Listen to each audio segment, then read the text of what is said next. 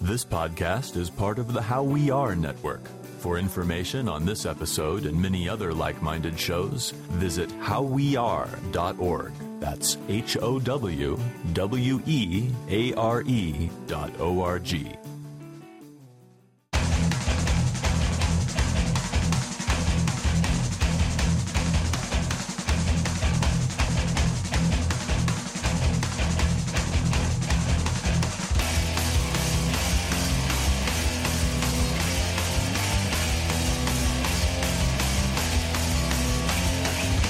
What's up, everybody? Welcome to another episode of 100 Words or Less, the podcast. I'm your host, Ray Harkins, and something's different, right? Huh, maybe some of those of you that have been listening to the show were getting a little uh, tired of that, that theme music. But no, I changed it up because I figured it's episode 100. Let's just do something. I've asked for some suggestions. I got, uh, I don't know, it was uh, like 20 or 30 songs people kind of sent my way and suggested stuff and whatever. And I landed on Refused, Rather Be Dead. I just, I mean, the song's great it gets you in the right state of mind to just, be pumped. Like, yeah, man, this is exciting. I can't wait to listen to this interview with this person. So yeah, I changed the music. So shout out to Balance and Composure. Thank you for letting me use your song. And uh, yeah, refused. Here we are. This is what it'll be for the foreseeable future. Anyways, the guest this week is Jordan Dreyer from La Dispute. He is the vocalist for the much beloved band I personally love them. They just came out with a new record called Rooms of the House, and whew, it's it's a doozy, man. It is a really good record. Definitely just progressing on everything they have done, and just ah, I don't know, it's really really good. But you should check it out. Anyways, let's get some business out of the way. I'm going to make a big deal out of episode 104. Just pay attention to that. It will be an awesome guest, and I'm announcing something pretty cool. I'm very excited about. So we, we will we'll lead up to that. It's a lot of teasing over the next few weeks. Anyways, propertyofzach.com. Visit them. They got some fun stuff as always on the site. Become educated. 100wordspodcast.com. Go on iTunes, review the show, drop some stars, write some sentences about it. I still check that very regularly, and I love to see that sort of feedback. Makes the show look cooler to advertisers and everything else in between and email the show 100wordspodcast at gmail.com if you would like to talk because i like to talk obviously. That's why i'm doing a podcast. Anyways some stuff some other stuff. College basketball march madness that's happening right now. I love this time of the year. It's so much fun for me. I care about two sports basketball and golf. Sorry for those of you that like football hockey baseball I don't dislike those sports and they are fun to watch in a live environment, but basketball and golf, that's what I follow. And so this year's May or this time of the year is amazing because it's got college basketball followed up by the Masters, which is golf for those of you that don't pay attention at all, which is most of America.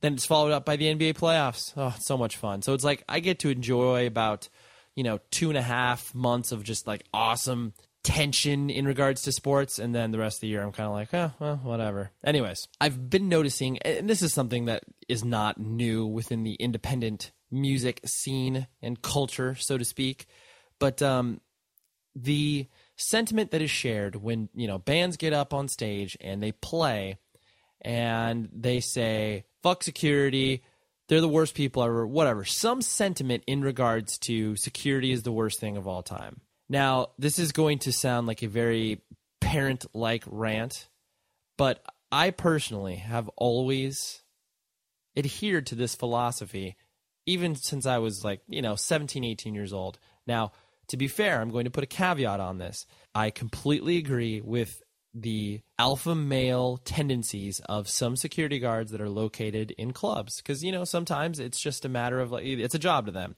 and so when they see someone quote unquote acting out they're going to do their thing and whatever. It, it it's awful when those boundaries get crossed and they just feel like they need to I don't know take out their frustrations on a poor kid that's stage diving or crowd surfing or whatever. Clearly, there's a line that is drawn, and I am not speaking to that line. I am speaking to the overall sentiment that just to me it's an ignorant statement like fuck security when realistically a band is playing at a venue. Like I'm not talking about a VFW hall, I'm not talking about a basement show. Clearly security is not needed for that. Or clearly most all age ven- almost small all ages venues around the country don't have security as far as like stopping kids stage diving and stuff like that.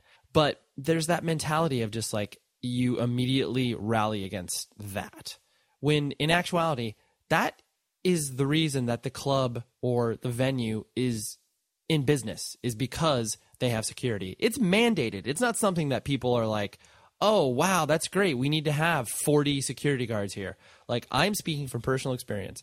In the few years that I booked the Sound and Fury Music Festival up in Santa Barbara, we always had to have security. We not only did we have uniform security, but we had police officers, we had unmarked security officers, like people who were policing the grounds for us. And it, it's one of those things where it was that is literally the most expensive thing it took from us for the festival to put on. It's so much money. And that mentality of just like, oh fuck those guys, like they're they're they're trying to you know stop our fun. They're trying to. That usually isn't the case, and I just I hate that sort of knee jerk reaction where it's like, oh I see security guard, I don't trust them. I like I said, I do understand the security guards that cross over the line and people get a negative impression based off those experiences. I totally get that. I understand and I agree. I just don't. I think it's a blanket statement.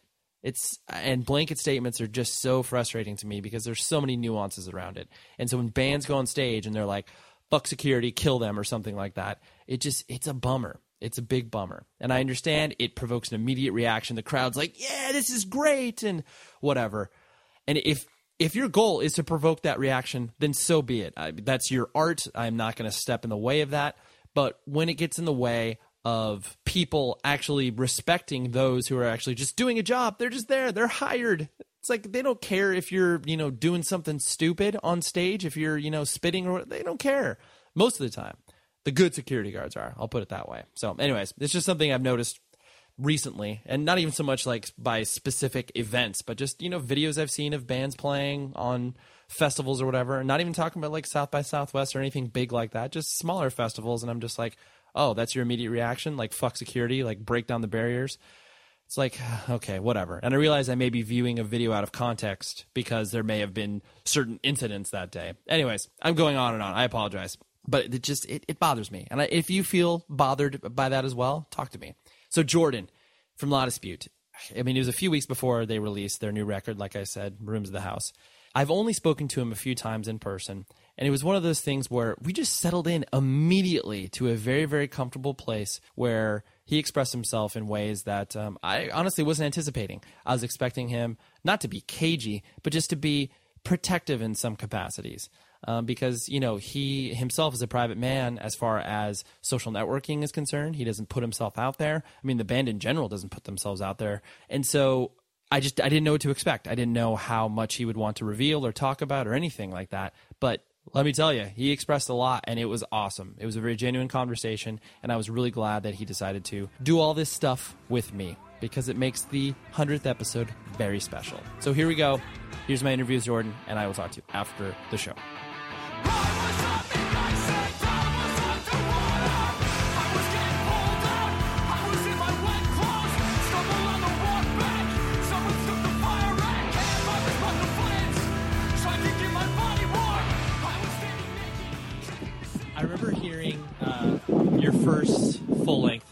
Wind tunnel? You're sorry, you're a little windy. Uh, I'm outdoors in the state of Michigan in the middle of uh, early February, so I'm sort of in a wind tunnel. I'll try to avoid it. I'll try to burrow myself up against this giant snowbank in the parking lot.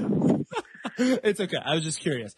Um, so the hearing hearing you guys' first full length, like not Vancouver, because I'm sure that's you guys don't even refer that as a release, probably.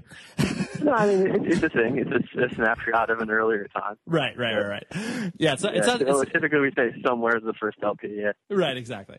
Um, so I remember hearing it. Uh, it. it. was introduced to me via a friend of mine, and he was like, "Oh, you know this this band I saw because I think it was one of the first times you guys came to California. I didn't see you guys, but my friend did, and uh, I listened to it, and my immediate sort of uh, old guy jaded reaction was like, "Oh, this is a band that's kind of trying to rip off uh, me without you." Oh, I see what they're going for. and so, and so that, anyways, my but then I progressed to be like, "Oh no, there's there's there's more nuance to this. There's you know there's there's layers to it." Um, and any band that immediately not you know doesn't try to sound like um, you know what's happening currently in the musical landscape is always interesting. Um, sure but then, uh, but yeah, but the, and so then as I got to know the band more and more, I was like, okay, this is you know this is a force to be reckoned with. But did you did you guys feel those trappings when you first started to get out there of people being like, oh, like immediately writing you off just because of um, you know either the, like any preconceived notions or uh, from from that capacity, or did you guys just like, well, we're just kind of trying to prove ourselves? Um, you know, uh, early on there was a, I guess a fair, fair bit of that. Um, as much as we try to not take that into consideration too much. Right. Um, but um, I think it's fairly impossible to avoid given the vocal approach. Right. Um, which was never intentional on my part. It was more so uh, an accident. I have little, I have uh, no recognizable musical talent, at least in regards to playing an instrument or actually carrying a tune. So um, when we first started writing music, it was what happened when I walked and spoke into a microphone for the first time in my life, really. Um, but yeah, I think just just having that kind of like spoken word vocal approach draws immediate comparisons to to other acts, Right. whereas like a guitar style probably doesn't as much immediately draw you to uh, comparisons. hmm But I, I don't think that we've ever. Oh, clearly we've never um, we've never tried to sound like anything, and it was most frustrating frustrating for me early on because I thought it I felt very dismissive and, and unfair in particular to my bandmates because I don't think musically we sound like any of the acts that we generally get compared to. It's just more of a vocal comparison. So yeah, Yeah. definitely definitely there. And there's there's always you know there's there's always preconceived perceptions that people carry about anything and everything, particularly when it's so easy to form and, and publicize an opinion through the internet. So that's pretty easy to ignore if you're passionate about what you do and you care deeply about it. So it, it, was- it was there, and I think it's still probably there. But I think we all just um focused on what we do because we love to do it. Yeah, yeah. Just keep keep keep your head down. Yeah, exactly. Yeah, yeah. Um, do you? Uh, so you yourself were you born and raised in the Grand Rapids, Michigan area, or where did you come up? I'm born born and raised here. Yeah, so this Oh. is this is home sweet home, and has been since the, the day I came out of my dear mother's womb. wow, that's uh. So I presume that your, uh, you know, the profession that your family has was rooted to the location, or was it just like, no, we just we we like where we're at. you you know, it's I, I think it's mostly just well, we have my parents own a small business with actually our our drummer Brad is my cousin, so his his mom and dad and my mom and mom and dad own a like a local hardware store. Um and our grandparents owned it before, so we've always kind of been in West Michigan. We're both very uh Dutch and Grand Rapids is a, a Dutch stronghold. So Right. um we're just kinda always always been here and happy happy to still be here. I love it. It's funny because that the way that you're describing that, it sounds like such a relic from the past of like a, a fa- well, yeah, we own a family small business, and you know, obviously, everybody immediately assumes that, um, oh, it's like you know, either you know, doing something online or something from that perspective, but Right. you know, passing it down from sort of generation to generation sounds awesome. Yeah, it's it's great. It's fantastic. It's uh, I've been very privileged, I think, to grow up where I've grown up and the family that I have, and even being a part of a, a local small business is, I think, had a pretty profound impact on my worldview. And it makes I feel like when I'm talking about like I'm from the Midwest and I'm talking to somebody on the coast, it makes me sound like I live in like Wobegon, but Yeah. it's not not it's not so much a, the small, slow Midwestern life, but it's definitely not living in a massive metropolitan area. So. So I Yeah. get the whipping snow and the wind tunnel. Right. yeah, no, for sure. I mean, it's, it, yeah. I, the, the way that I always used to describe it, and I don't, uh, you know, I, I don't mean this as a derogative statement, but just like, it's very charming because like my, my, my stepfather, he was raised in a small town called Farmington, Illinois, which is like, I don't know, about, Sure. a, yeah, it's about hour south of Peoria. And so I visited there a lot and having that experience of like living in Southern California and then going to visit a small town and spending, you know, weeks at a time out there, I loved it because it gave me that whole experience of being like, not looking at this being like, oh, this look, look at these, you know, backwoods people who live with like, you know, 4,000 other people in this small ass town. How boring. It's like, no, it was, it was fun. It was just different.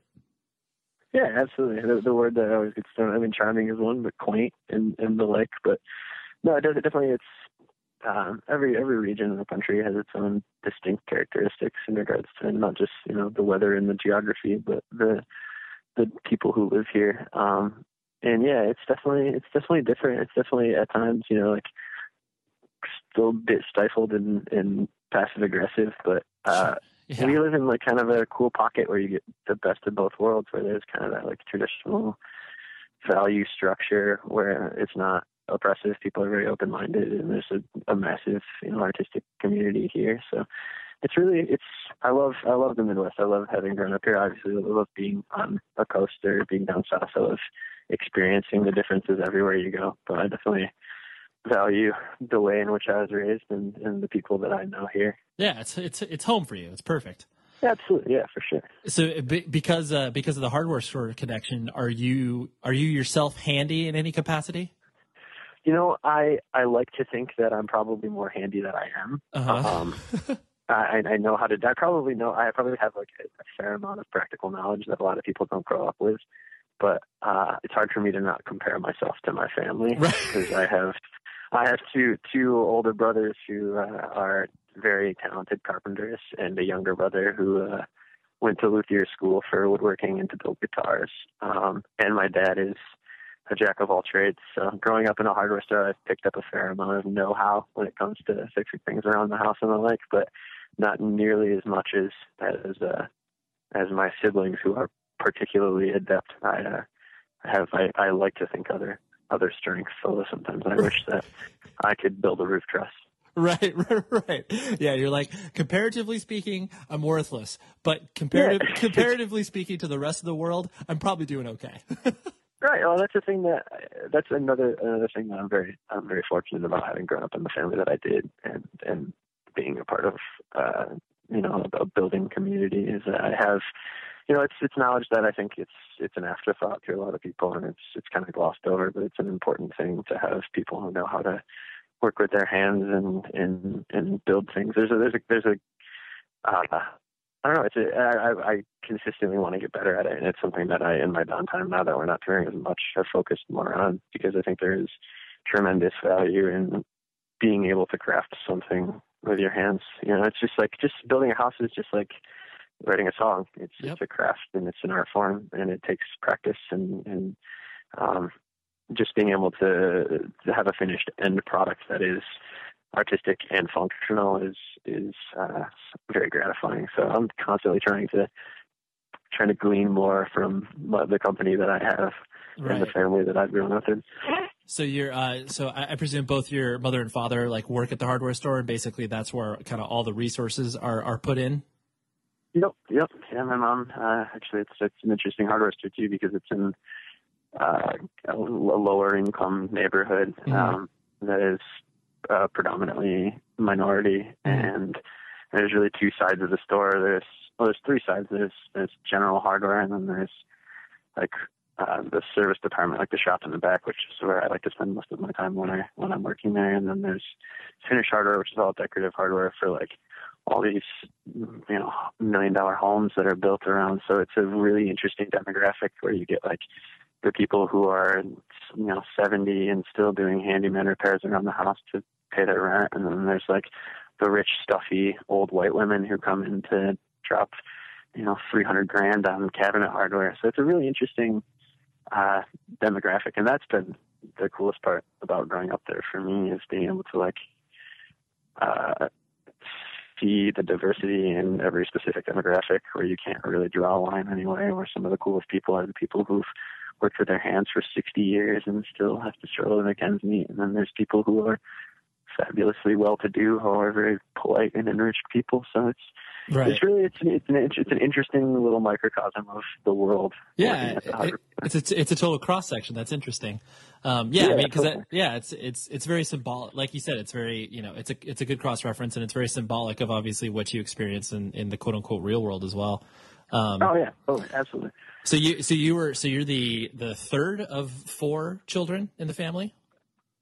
Uh, I am. Well, I'm. I'm. I have uh, two. I have an older brother who is from my dad's previous marriage, who I'd, I'd never call him a half brother, okay. um, who is uh, quite a bit older than me, and then I have an older sister who is who is married and has three lovely children, and then I have an older brother and a younger brother. So I'm I'm third of four with the people that I grew up living with. Sure. Uh, but I'm fourth of five if you include my eldest brother, which I do. Which you do, yeah, yeah. and so you're it's your and your parents are still together currently. Yep, yeah. And so it's your dad's second marriage, and it's your mom's first.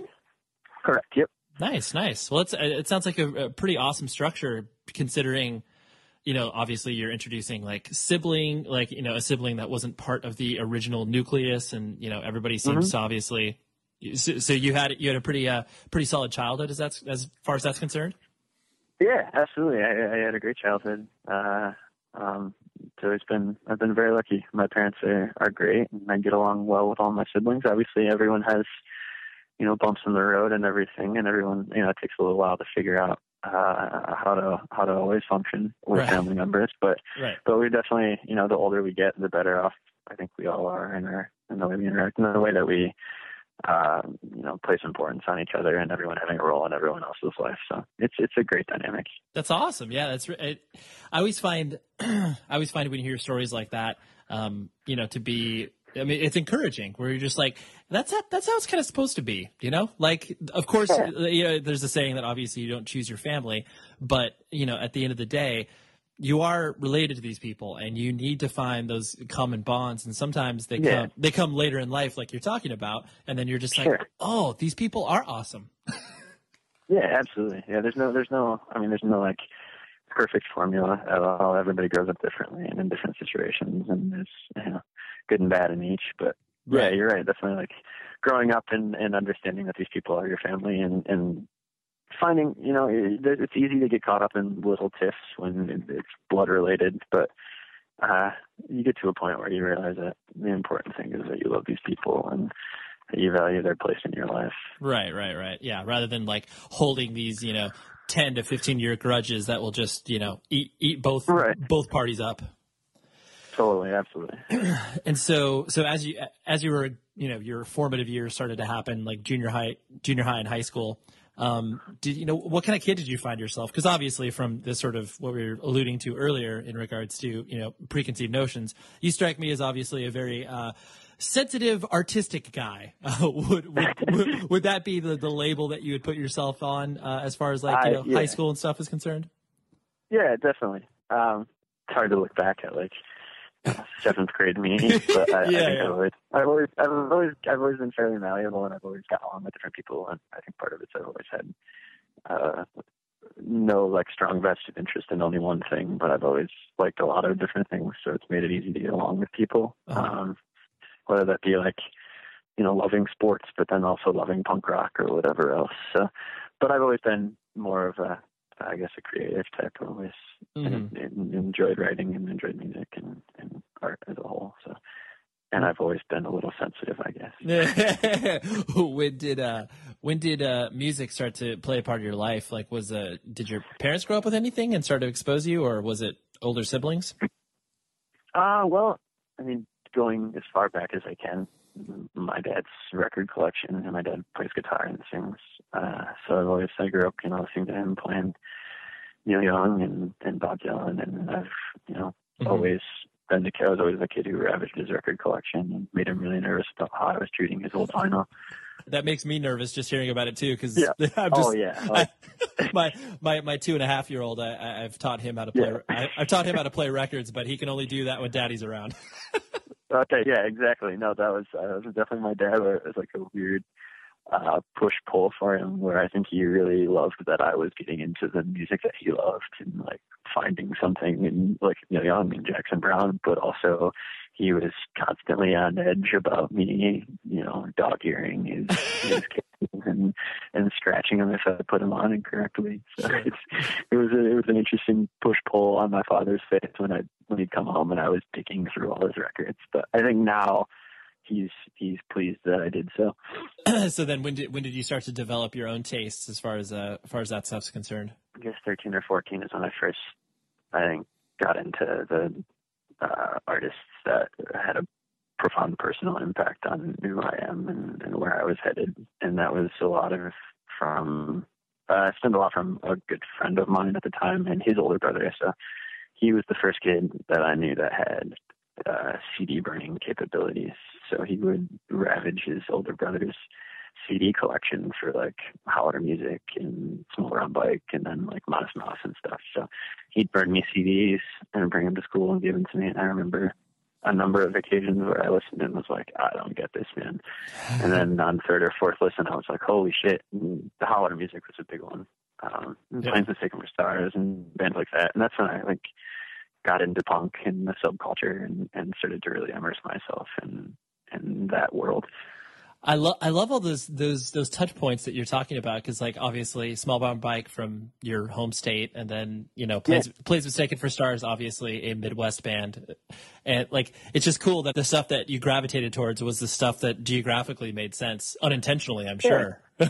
no, I, absolutely it was, but it was always something that you find common ground in even if you don't understand it completely at the time. But like I liked a lot of music that was about uh, the cold and about drinking with with friends. Um, yeah.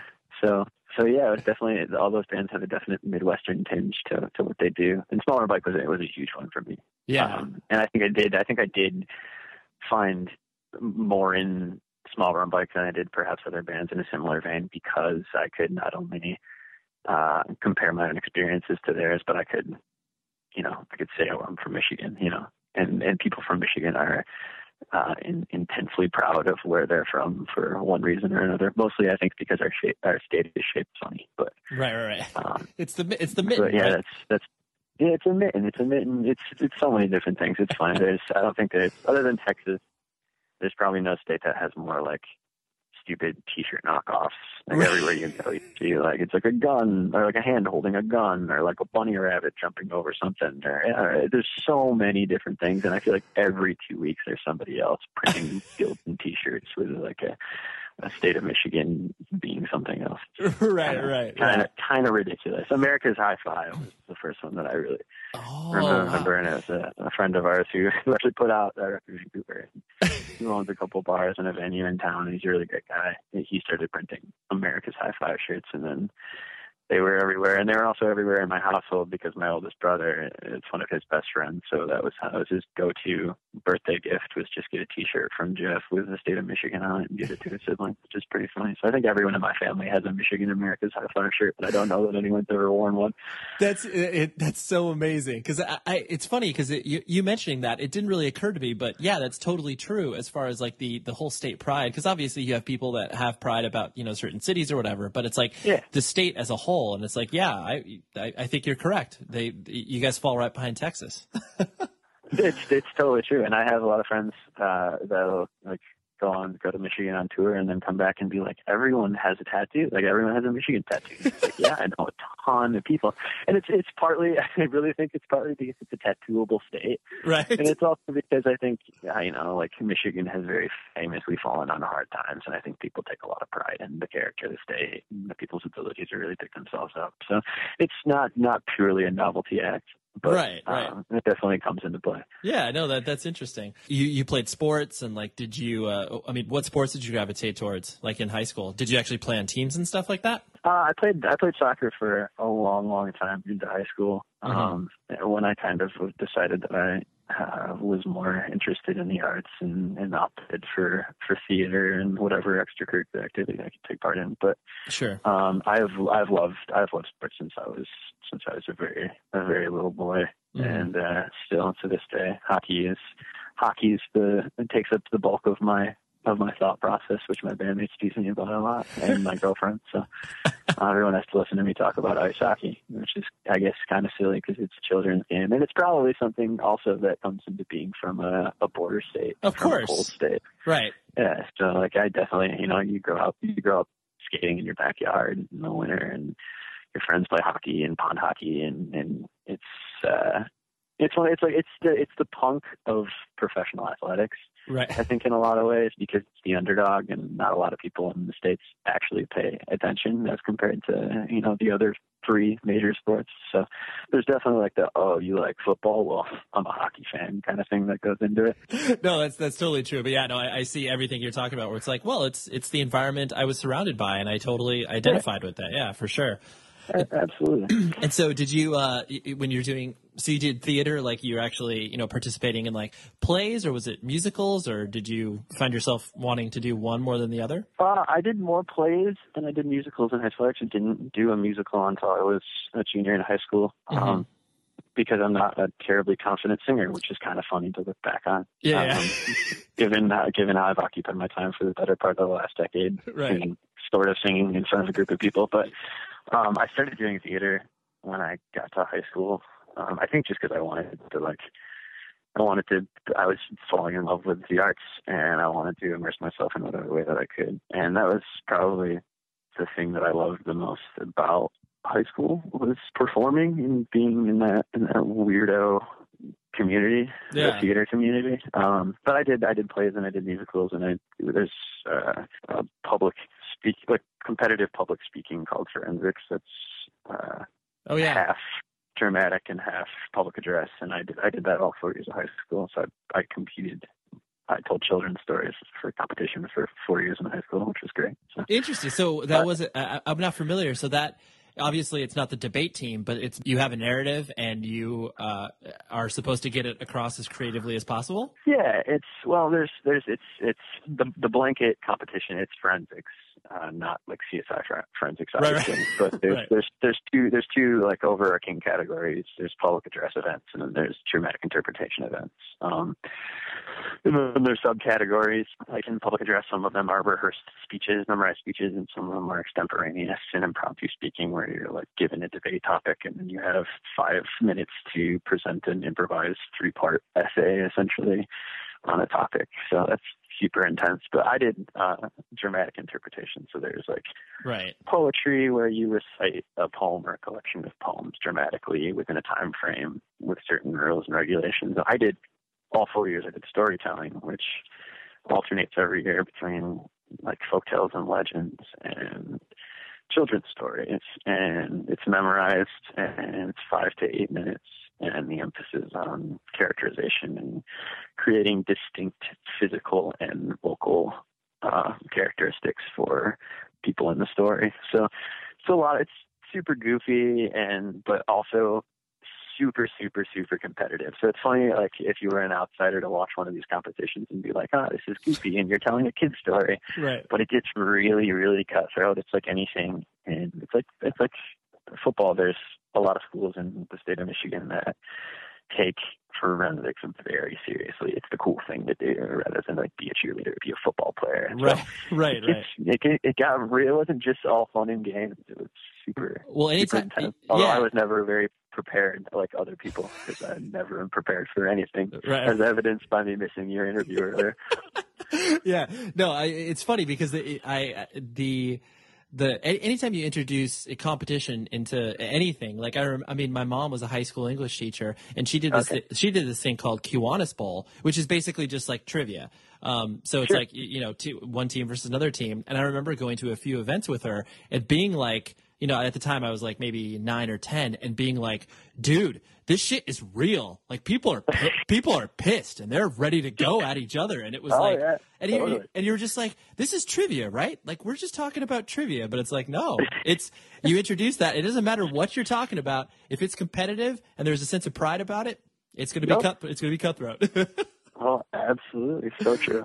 but the uh, is, is- what was your what was your favorite play that you uh, you did in, in high school or or even junior high? Uh, my my senior year, we did for our, for our fall musical, we did Peter Pan. Oh, And that's awesome. It, it was a lot of fun. Like every role that I ever had was the the wacky bit character who spoke in a funny voice and had a fake mustache or a fat suit. So, um, my best friend was was who was a phenomenally talented actor was Captain Hook, and I was uh, I was Smee as right hand man. So Yeah. I got to have none of the pressure and all of the jokes. So it was a lot of fun. We also did some serious plays that were a lot of fun. We did Flowers for Algernon, and then it was a pretty interesting experience. And we did a Neil Simon play called Fools. That's pretty hysterical. So that was a lot of fun. And another instance in, my, in which I got to be the onstage goofball and then get reprimanded by our director for milking jokes for two.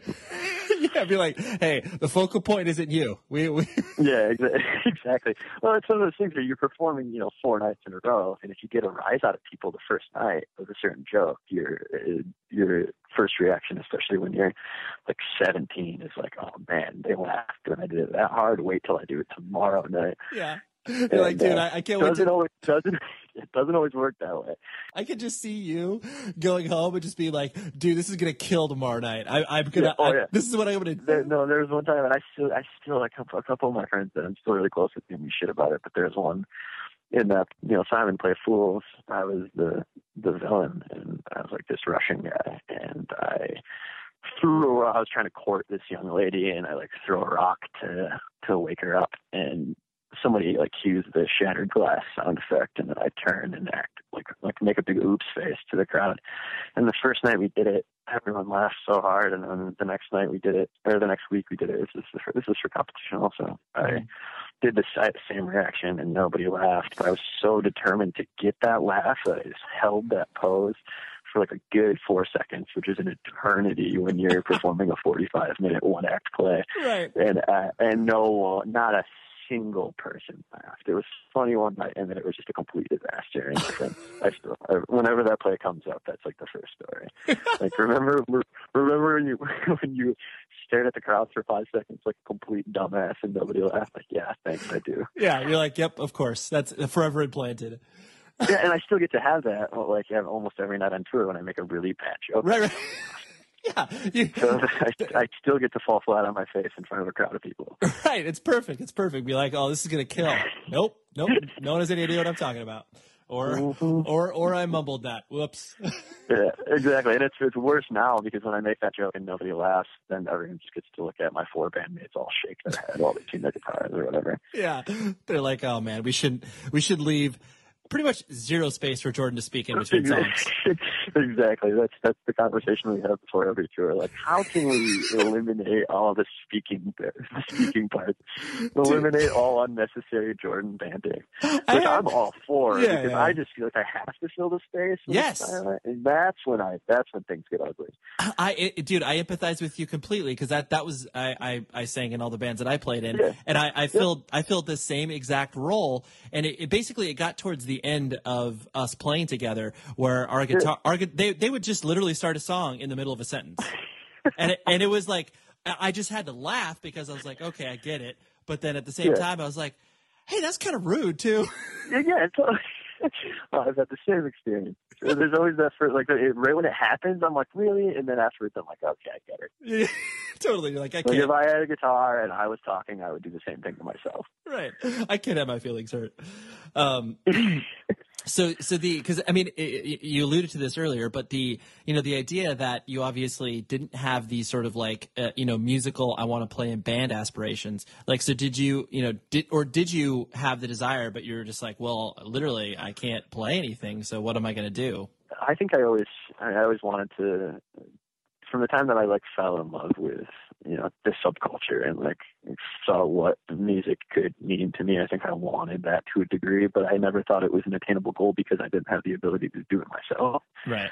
I never had the drive or ambition to to learn how to play an instrument, so I guess I was always kind of waiting for that opportunity to fall in my lap or hoping it would, and then uh, somehow somehow I did, and ten almost ten years later, and right. uh, I'm, I'm talking to you. You know, it's crazy. It's it's never something I expected, and it's like I said, it wasn't something I thought was attainable. It was always kind of in the back of my head as a right. as an interest in a, in a and what I thought was a pipe dream, and then you meet the right people, and things just kind of start to fall that way, and then all of a sudden, all this time has elapsed, and I've been to X number of countries and played for however many people and met all these bands that I idolized growing up and it's pretty it's pretty nuts if I like actually stop and think about it. Right, right. So the, I guess the best way to describe it is like the desire was there, but you clearly had no resources to put that together. right. so, right, exactly. But, but for all for all intent and purposes, La Dispute is your first actual band. Like you never played a show. Yeah. That's that's stupid, dude. That makes me mad. you gotta you gotta have a fucking shitty band, but you well, just I had like I played like one show. I played one show with Yeah. some friends, eh, like years and years ago, um, when I was like 15, and that somehow spiraled into this because we played with.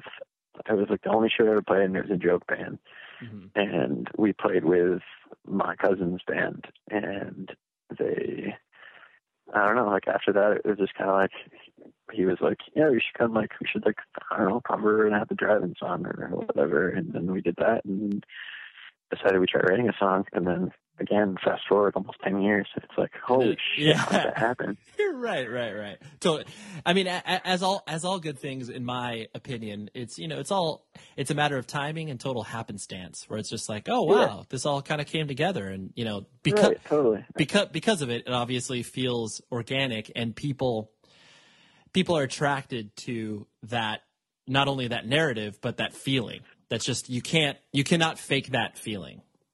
Agreed, completely. And Yeah. it's it's funny how often uh, I'm sure I'm sure you've been asked in the past by people like, "Hey, I want to do this for a living. Do you have any advice?" And like, obviously, you can say, um, you know, play as many shows as possible and make friends and, and network and and see what happens and just be passionate about it. But really, like, so much of it is just right place at right time and right people. It's it's really hard to predict, and it's I think pretty special when it happens organically and it's fun for me to like step back and consider all these different moments in time since we started playing music and how things have developed it's it's pretty baffling it's never not shocking to me Yeah. and never not incredibly humbling but it's always it's, it's cool it's super cool Right. Well, and I, I think it's I think it's interesting too because the way the way that you guys have obviously uh, cycled as a band, you've always you've always struck me as y- you want to be a band and you want to be active on tour and you want to take those opportunities, but then you always come back to the you know the roots that obviously existed before you know this before La Dispute was obviously as serious as it is now.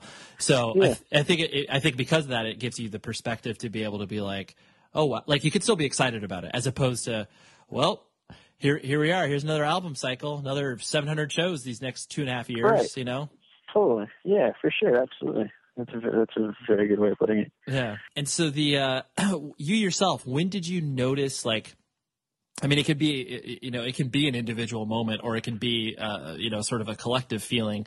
But, you know, when did you start to feel that what you guys were doing was resonating as far as like, oh, wow, whether it was like the, you know, your first tour where you had like five people in front of you singing along or whether it was like a more grandiose moment of like, wow, this is weird that we're playing this Yeah. show or whatever. from the first time we ever played a show, we played at this little arts cooperative uh, in our hometown that is no longer uh, a thing, although it's trying to be a thing. They got kicked out by their, their landlord pretty recently. Um, but we played, and it was a lot of a lot of friends. You know, it was this was our first show when you're most of you are still in high school. Um, a lot of people showed up, and you know, I don't know that we ever at that point in time thought we were going to ever play another show again. And we just had people come up and be like, you know what, I actually enjoyed that. And it was actually like a, I don't know, something going on. And, and from that moment, it's just been a series of those kind of moments where like every time we play a show, it's another uh, small pleasant surprise where we're like, man, people, people gravitate towards this. I mean, it's never been something that we've played uh, because of that it's always you know we always in first and foremost enjoyed creating something together and that's never left but every time you play a show you're reminded that you don't exist in a bubble and that there are people who connect to what you do um, whether it's on a, like a deeply personal emotional level or purely on an aesthetic level purely sonic you know um, so I don't know. It's it's every time I every time I stop and think about any moment of time since we've been Hmm. playing, it's that moment again. It's like, oh man, like Yeah, this is weird. it's just it's crazy. It's crazy and humbling and really bizarre, but it's something that I'm never not incredibly thankful and, and grateful for. Yeah. The uh, along those same lines, the you know, like you were saying, obviously, people emotionally connecting with what you're doing.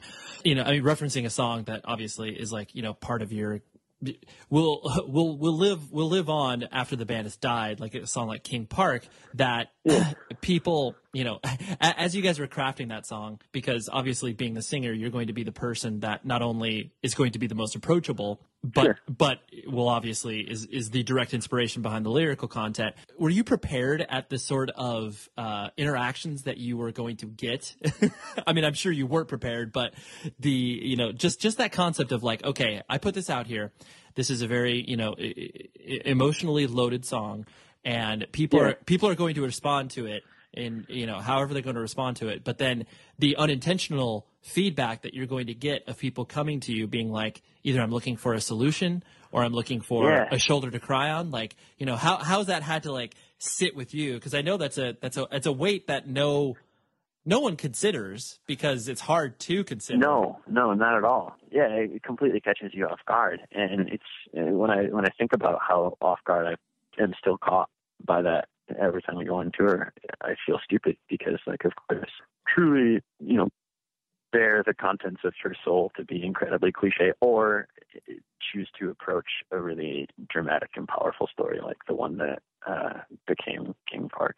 Um, you do you do invite that connection, um, and it's yeah like it's never an intentional thing, and it's never something that you expect. Um, and I don't think it's ever something you get used to. I talked to Kyle from Pianos Become the Teeth at length about this because of the content of their last record and how how personal that is to him and how connected that is to his family and his experience and the amount of people that have undergone a similar incident and want to talk to him like he has a solution. I think the important thing is understanding that people aren't looking for a solution. People are interested in commonality and people are appreciative that you've put it into the public forum, I guess, or articulated it for them when they couldn't.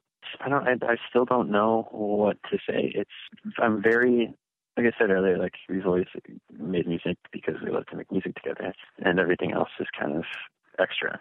Um, but it's it's really inspiring and again humbling to see that as a, a positive force in a stranger's life, particularly when they've been going through something difficult and found solace in something that I've said or a chord that's been played to accompany what I've said or whatever. It's, it's a really, it's a really powerful thing, especially when I, you know, I had and still have those artists. For me, the music is so has the capability to be so cathartic and, and therapeutic in a strange way. Um, and I think it is mostly in that it creates this support structure. Yeah, um, and I, I also find it really interesting too because you know a lot of this is a lot of when you're creating art, a lot of it is a one way relationship. You know, you're you, yeah. you you yourself are consuming said piece of art, and then at that point you you place so many things upon the person who is creating it and so i'm sure because basically yeah. basically i'm sure a lot of people who are you know either fans or not fans of your band look at you and are like wow you're you're just a broken individual like you, you, right. you know you're you're this like emotionally frazzled uh, you can barely keep it together person um, when you know when in actuality more often than not you're not you know? Yeah, right. And, and, so those expectations, I, am sure it's weird when a person comes up to you and is like, is is expecting one thing out of you, and then you know you're busting jokes on them, and they're like, wait, what? what? yeah, like, totally. No, it's an interesting. I think it's oft discussed in regards to to art in general, but it really uh, provides a platform for discussions of all aspects of human life, be them be them good or bad, or, or tragic or joyous or whatever else. Um, and everybody has everybody's comprised of all of those things. Um, but yeah, I do I do I do think it's it's interesting sometimes when people are like, I'm going through this, and like I want to know how you got through everything that you got through because clearly there's a degree of emotional scarring that goes into the music that we've made. But there's two things to consider. You know, it's like, well, a no. I, well, I think I think it is. There's a certain level of poignancy in, you know, a I'm not uh, an emotional wreck constantly, but I am sometimes, you know, and it's an ongoing process. And I think that's always what I fall back on when I'm talking to people. It's like you might you might never be okay. I, I might not be all okay now, but it's not a it's not there's not there's not one way or the other. You know, you're not just okay or or really great. You know, it's everyone. I don't know. It's interesting. Yeah, clearly well, I don't know what to say. as cliched as it is, the best way to describe it, in my opinion, it's like you know, it's it's the, it's the journey, not the destination. It's like if you're not Totally. if if you're not involved in the process of whatever you are looking to get, you- you're you're you're not getting the experience. You're not getting anything meaningful from it. So it's the same. Right, yeah, it's the same interaction with art. It's like you know you there, there's a million ways to get to that point. It's like it's just about honestly expressing yourself. And yeah, that, Sure. that's, uh, yeah, like you said, that's the best advice that you can you can give to somebody.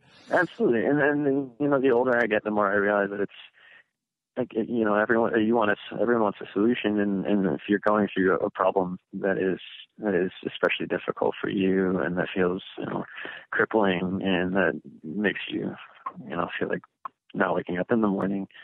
Um, sometimes the solution isn't an equal and opposite reaction. It's not like all of a sudden you're just great. It's, it's sometimes it's you know deciding to I don't know, you know, shovel the driveway.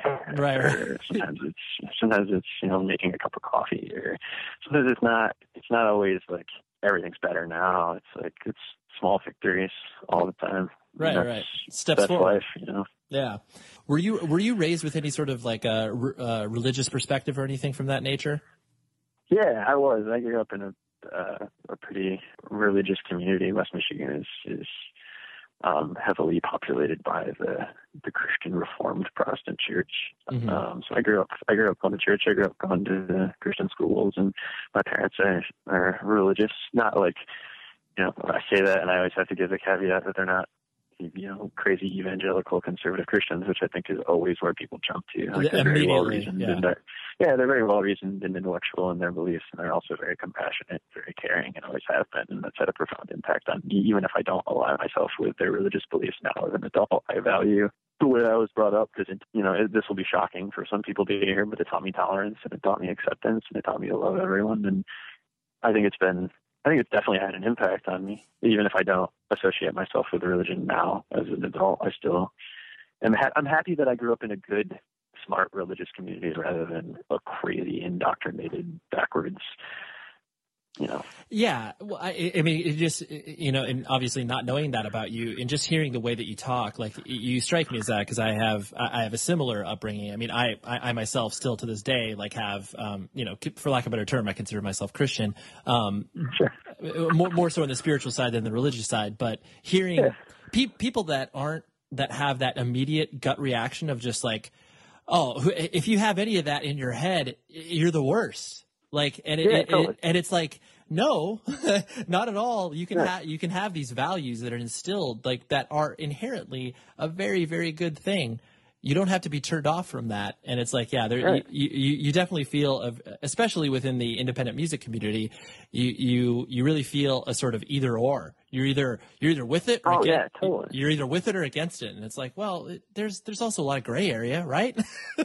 right exactly and it's so funny to me because it's like it's the one thing that you can't be you know it's Right. like it's the Yeah, alternative culture preaches acceptance on all levels it's like i don't care if you're you know a woman or, or a man or black white or gay or straight or whatever but then it's like if you're christian then like whoa Get out, yeah, yeah. you know, and it's it's just so it's so it's so I don't know, it's crazy to me, and it makes zero sense. And I guess it's that, well, that's the that's the thing that is so shocking to me is I get where it comes mm. from. I get that like right. Christianity publicized is Pat Robertson and Jerry Falwell and like President George W. Bush and whatever else, and this like conservative ideology that is so contrary to the actual thought behind it and the actual belief structure when practiced well and and well reasoned Yeah, and and it's like everyone everyone picks the furthest extreme of religion and then encourages you not to do so with everything else. And that's what never that never made sense to me. It's like why are we so like quick to be like well not every it's the one thing it's the one thing where we accept the extreme backwards Yeah, no, no, it's very, it's very true. Yeah, that, that, that was that was the main reason I asked is because just just hearing hearing your terminology and hearing your your uh, approach to things, I was like, oh, okay, like I I, Yeah. I I have a feeling there's something at the core of that, which is awesome. It, something else that strikes me uh, interesting about your band as well. Um, because uh, you know because you guys i mean you guys have toured obviously and you guys have made yourself you know aware as far as like you know being mm-hmm. out being out there. There's there's this there's that weird feeling of like okay like at any point La Dispute could break up and every single band member no one would know. Uh, well yeah for sure. No one no one would know. But then there's that feeling that you know each individual member would go on being creative in some capacity. Um, and it's like it's yeah. just it's interesting to have that sort of like that kinetic energy where it's like what's happening with La Dispute? Like are they gone? Are they dead? What's happening? And like because it's i mean it, it, seems to me like that that kind of has always existed without you know in, in, the context of your band where it's been like if you're not immediately in front of everybody's face they're just like oh they like man they must be gone now. Like have you have you mm-hmm. noticed have you noticed that being in you know input on you guys? Yeah totally. It, it, it's it's funny that uh, I don't know. It's it's a weird thing where you. I mean, we've obviously not shied completely away from the public eye, given the profession we've all chosen. Um, but I think there is a certain amount of distance we've always wanted to keep with. Uh, just to, I mean, there's so little, there's so much transparency everywhere nowadays, it's nice to step back from that and to combat the whole like perceived celebrity when when possible. But um, going back to you know, what you said about like us always doing something, I think that it's like an interesting statement about all of us individually, but then how this band has kind of altered our perspective over time and kind of like ingrained this this need to be doing something in some capacity, even when we're not actually doing something in some capacity. If that makes any sense whatsoever. Yeah, I, I, I really I always like that perspective because you do you know you you can look at whatever you can look at a million bands that exist within the context of independent music and you can totally point yeah. you can totally point to um, most most of the members of any band and be like if this were to go away tomorrow they would they would be I mean, screwed from like not only a short term, but like a long term perspective, where it's like, do like their because their identity is com- is completely their identity and their yeah. profession is completely tied up into this thing. They've got no quote unquote extracurricular activities. Like, it, and it's yeah. I think that's that partly that perception comes from always putting yourself in the public eye. And, yeah you, the more you the more you choose to associate yourself uh, in a greater community with one specific thing, the more people assume that about who you are and what you do. And this isn't. I mean, this. I don't. I, I think we all. I mean, I know that we all love Dispute and what it, what it's been to us and what it will continue to be, hopefully, for the next while. But it's definitely not the be all end all. It's definitely not the thing that we want to be our only legacy as individuals going forward. And, you know, you have other things that you want to do and other ways in which you want to be creative and other things that are important to you that don't even involve other people. Yeah. Outside of your own specific niche and your own family and friends. It, it's funny because you you guys, you know, amongst some of your peers as well, it totally reminds me of um, there's this uh, this that record label from here in California called Ebullition Records. They release like you know yeah. Yaphet Kotto and a bunch of other great bands, uh-huh. but the the bands that all align themselves with that sort of ebullition culture, y- you did feel like there was, you know, not only each band member had their own kind of individual voice and sort of like a, we were saying extracurricular activity, but then there was that deliberateness of like we're playing together for a reason. And this yeah. is, this isn't just this isn't you know because we're in a band like this is there's a reason behind this and it's like I think that uh, to me that's the that's the trend that I want to see continue happening within independent music because you know yeah, for for sure. a while for a while it was definitely like oh we're playing in a band to play in a band. But now like there if you feel like there's more of a, a tendency to be like no this this kind of has to come out of us. Yeah totally. Absolutely. And that's I think for us that's a little bit product of environment. Um, the way that we grew up and the way that we learned to be creative and learned to be in a band was being a part of a, a network of like-minded people and playing basements and being a part of like the DIY culture in the Midwest. And um, there is like a weird, um, sometimes uh, I don't know, overstated, but like uh, a very prevalent desire to create and to uh, exist within um, a culture that values more than what you're given on the surface from every other so-called claim to purpose and all the direction that we're pushed in in our culture nowadays, technology and and you know the almighty dollar and everything. I don't know. It's just like you. You, I don't. You learn. It's it's it's almost. It feels like a, a will to survive, a means to survive,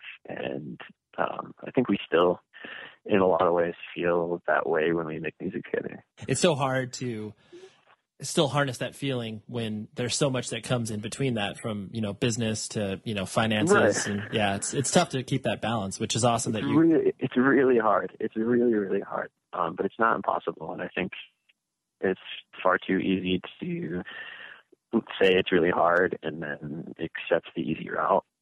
But there is a way that you can do it. And, and even like when we first started to exist outside of that very specific like Midwest basement show DIY culture, there was a lot of backlash from people that we knew. But um, we, I, I think we still uh, maintained control of what we did creatively and still do to this day. And I think that the more time passes, the more resources that bands have to really keep everything close to their chest and, and work with friends and, and make something function that way without relinquishing control too much to someone who has a external concern for their own well-being. Yeah, for sure. The last thing I want to hit on before I let you go um, was the um, you know because obviously as as every band ebbs and flows, um, each member kind of you know goes through their own like sort of highs and lows as far as like oh man this is like the best part ever versus like oh my gosh like I hate doing this. I hate, I hate I hate being in in in a band for whatever capacity. Um, you know, what sort of aspect do you find yourself kind of hitting the, the lows? Whether it- whether it's like tour, whether it's recording, like you know, what sort of what, what are the challenges that you notice kind of being themes throughout the uh, the time that you spent in the band? It's an interesting time to be asked that question, given that we're in kind of a state of flux with uh, everyone living in different places now, and then this like weird transitional phase from doing everything full time to having a home life. But that's really, I think, that's where the, the I mean, it's overstated, it's overplayed, I'm sure, to say it, but the the difficult thing is always, I don't know, stress of the road and being apart from the people you love, and and how that uh, complicates a healthy home life. Ooh, That's definitely. I mean, it, it- which is not to say we don't have a lot of fun on tour. But still, yeah, I still. I think we all still feel like we're getting in the van and driving to Bloomington, Illinois, to play a basement show every time we get on in the van to go on tour. Right. Because we're still uh, five friends who have a lot of fun goofing off together um, in between playing shows and being serious for an hour every day. Um, but that's that's that's the hard part. I mean, it's easy to to write and to exist in that that world and and work towards a product, but then it's being in a different place every night and being away from the small comforts that the older you get, the more you value.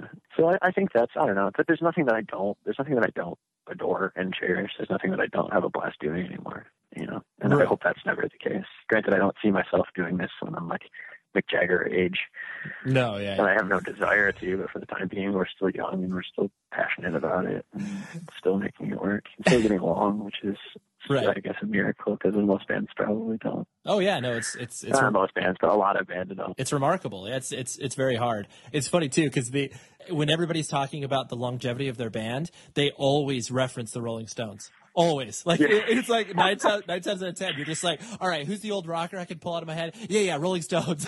yeah, well, I can't like I can't like I can't like say like like somebody who's playing like Kuwait and Casino, which is the bulk of the people that age. Like, yeah, no, it's totally or true. like like yeah, like the Doobie Brothers. Like I kind of love the Doobie Brothers, but it really it's more impactful across the board if I reference you know somebody who plays a Super Bowl halftime show. Right, right. no, no, for sure, but for sure. that's totally true. That's really funny. Yeah, I'm going to pay attention to that because it's not the first time that I've made that reference. I know. We should, yeah, we should think of a. I'm trying to think of who within independent music, like, I mean, you know, you could reference like, uh, you know, Hot Water Music or something like that, or, uh, uh, you know, Right. uh, you know, Ian MacKaye, where it's like, okay, he's done, you know, he's obviously done well for himself over time to create his his, uh, you know, Yeah. niche of the world. So yeah, we'll we'll think of a better one. Yeah, I, I- I'll go uh, preliminary. Uh, the Stooges. We'll go Stooges. Okay, good. That, Yeah, yeah. that exists. That's that's proto subculture. Right? Very true, very true. Good point, good point. Yeah, well, I, I really appreciate you hanging out. I'm glad we could get uh, get heady on a lot of stuff because I know you were uh, you're a Yeah, heady, for sure, you're, you're a heady guy and you could uh, you can handle these conversations.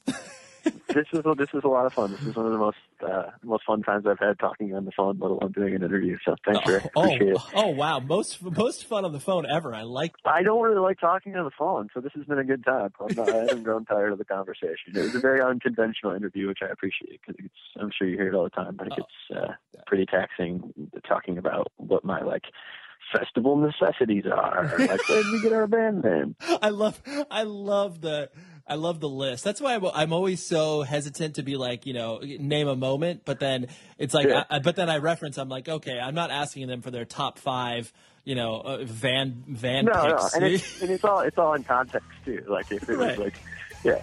So no, this is this is great, man. Yeah, no, no, I, I appreciate it. So there you go. There was Jordan, great guy. Just it was really interesting to hear him talk about acting and how much he enjoyed that. And I was like, oh, I get that. I get kind of why you do what you do on stage. It makes me happy when I hear those nuggets of interest that people had in earlier in their lives that influence what they do now. So great guy. Check out La Dispute's new record, Rooms of the House. Really, really good. Shout out to Tom Richfield, the editor. Always does a good job. Actually, not good, amazing. I wish I could kiss his hand every day because he does such a good job. And I don't know if people in the UK do that, but here in America, we kiss people's hands. Actually, not really. We don't even do that. But regardless, I just want to express my undying love for him and the help that he gives to the show. Visit propertyofzach.com, visit 100wordspodcast.com, and on the show next week is Joe Marro from the early November. How about diversity? I mean, one week you're going to get a hardcore band, the next week you're going to get an artist, the next week you're going to get a dude who runs an independent business. Like, just, I just get excited about sharing this stuff with you. So, until next week, be safe, everybody.